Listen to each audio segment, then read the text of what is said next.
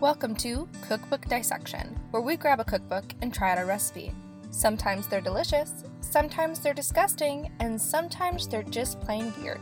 This season, we'll be trying out some recent recipes and some recipes from the 30s and the 70s. My name's Cora, and I'm your host here. New episodes are released every Tuesday and Thursday at 5 a.m. Central Standard Time. If you have any questions, they can be submitted to cookbookdissection at gmail.com, all lowercase. Also, check us out on Instagram at cookbookdissection. Without further ado, let's get into some recipes. To fit that All Hallows Eve time of the season, I am reaching towards a cookbook I was gifted as a child. My father, siblings, and I were all Harry Potter fans.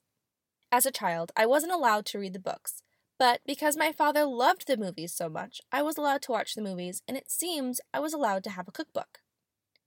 The book in question is called The Unofficial Harry Potter Cookbook. Written by Diana Bucholz, published in 2010, she even has a website called unofficialharrypottercookbook.com. However, I would like to add that this book is not endorsed by J.K. Rowling or her publishers. With that being said, I would like you to keep in mind that this dish, while based on food from the Harry Potter books, is not considered canon. To wash down those maple walnut leaf cookies from Tuesday, why not a large glass of pumpkin juice?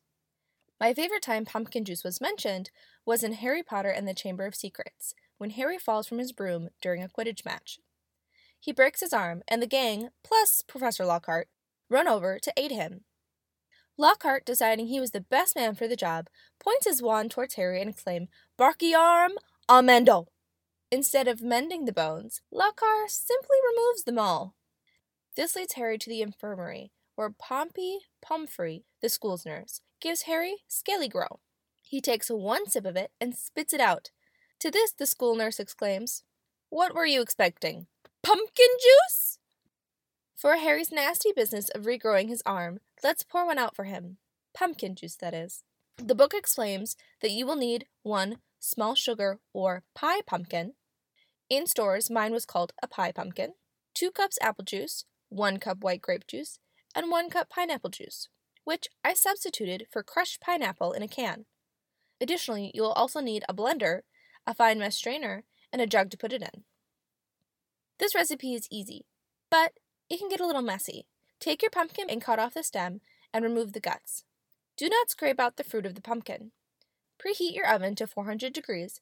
Cut the pumpkin in half or fourths, depending on the size of your pumpkin, and place on a lined baking sheet. Then place in the oven for about 45 minutes to an hour. Just a note, my pumpkin started burning, so I turned my oven down to 325 and just left it in the oven for a little bit longer. When your pumpkin is soft, which you can check using the fork test. Take it out of the oven.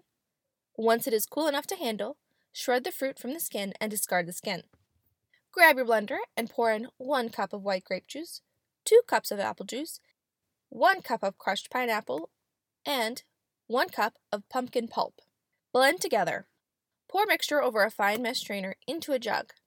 Repeat until your jug is full or until you have the desired amount of juice. I need to be honest. I changed some things about the recipe before I even made it. One being that I used crushed pineapple instead of pineapple juice. Well, the reason for this is because it was easier for me to find canned pineapple than pineapple juice. Two, the original recipe does not call for a blender, but instead asks you to push the pumpkin pulp directly through the fine mesh strainer into the jug. This didn't work for me and was far too messy. As for what I would change next time, not much. The only thing I can think of is to add alcohol and make a mixed drink out of it. Alright, here goes the pumpkin juice taste test. Are you guys ready for this? Because I am. I gotta say, starting off, it's very orange. Like, it is festive orange, okay? And it looks awesome. It smells good, and uh, you know, if you do this ahead of time, if you're having a Halloween party, it'll really be a hit just make sure you strain out all the pulp ahead of time. But it looks amazing, it smells good, and you know, I got a feeling it's gonna taste good too. Let's try it. It's really sweet. Yeah, it's juice. So it's not overly sweet either. In my opinion, I don't I don't like things that are too sweet. Um So I don't I don't necessarily care for pumpkin spiced like lattes and stuff. But this juice is really good. Uh, it has the pumpkin flavor without it being too much. And you know, I don't I think, you know, it would make a really good staple. Even like I mean, you bring pumpkin pie to Thanksgiving, try pumpkin juice, you know? Because it tastes really good. And I I'm not somebody who likes pumpkin pie necessarily. I'm just not a pie person. But it has a it has a similar sweetness towards pumpkin pie than it would uh, towards like a pumpkin spiced latte.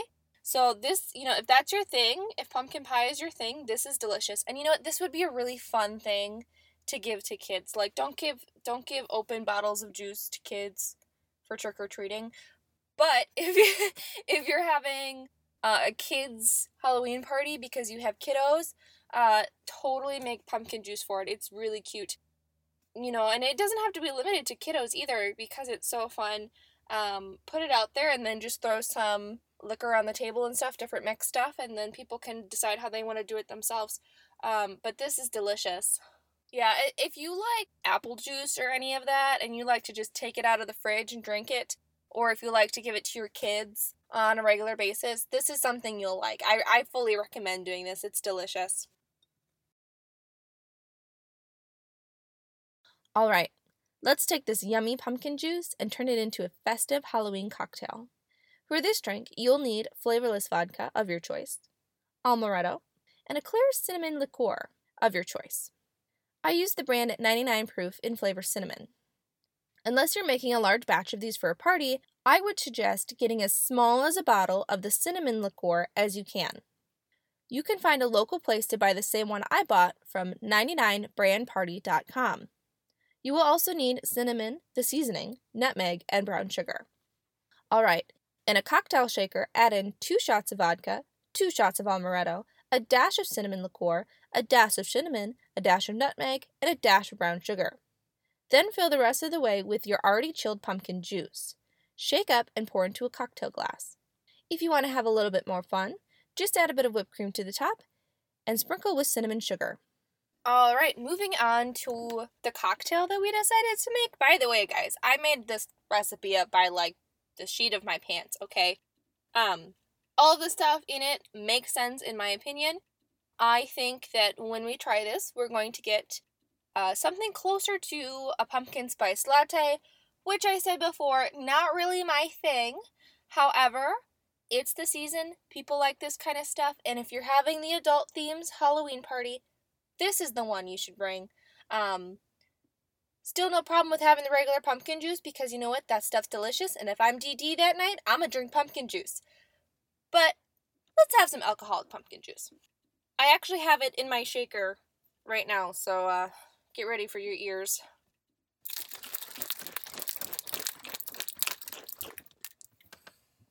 Alright, well, I don't know how much you heard of me actually shaking it, um, because if it's atrocious to the ears, I won't keep it in, for both of our sakes. But uh, let's pour this into the glass. Oh, wow. Okay, so I just, I smelled it first. Oh, and even looking at it.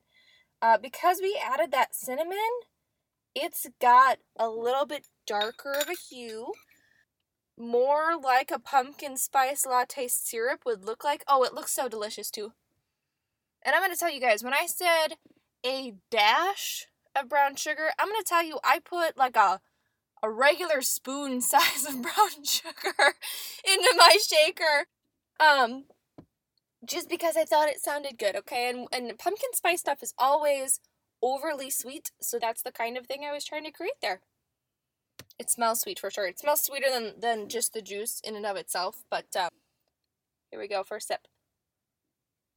Yeah, um yeah, I could say I would say that you could even dial up the sweets still.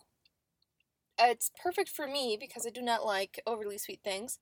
Um, but if you are somebody who loves sweets, maybe put another shot of amaretto in it. Um, uh, but you know, it's pretty good. It's definitely got a little bit of a cinnamony bite to it, but that's more from the cinnamon we shook into it and not the dash of cinnamon uh, liqueur. But it tastes good, I would say. I think it's pretty yummy. I think a couple of uh college age white girls would get drunk off their asses on this shit. I feel like that might be inappropriate to say. You know, yummy. You know, if you liked um spiked ales, you'd probably like this too because it isn't overly sweet. If you do need it to be overly sweet, you know, you can just add a little bit of that extra sweetness and stuff, maybe some sugar, maybe some uh, simple syrup would always sweeten things up a lot.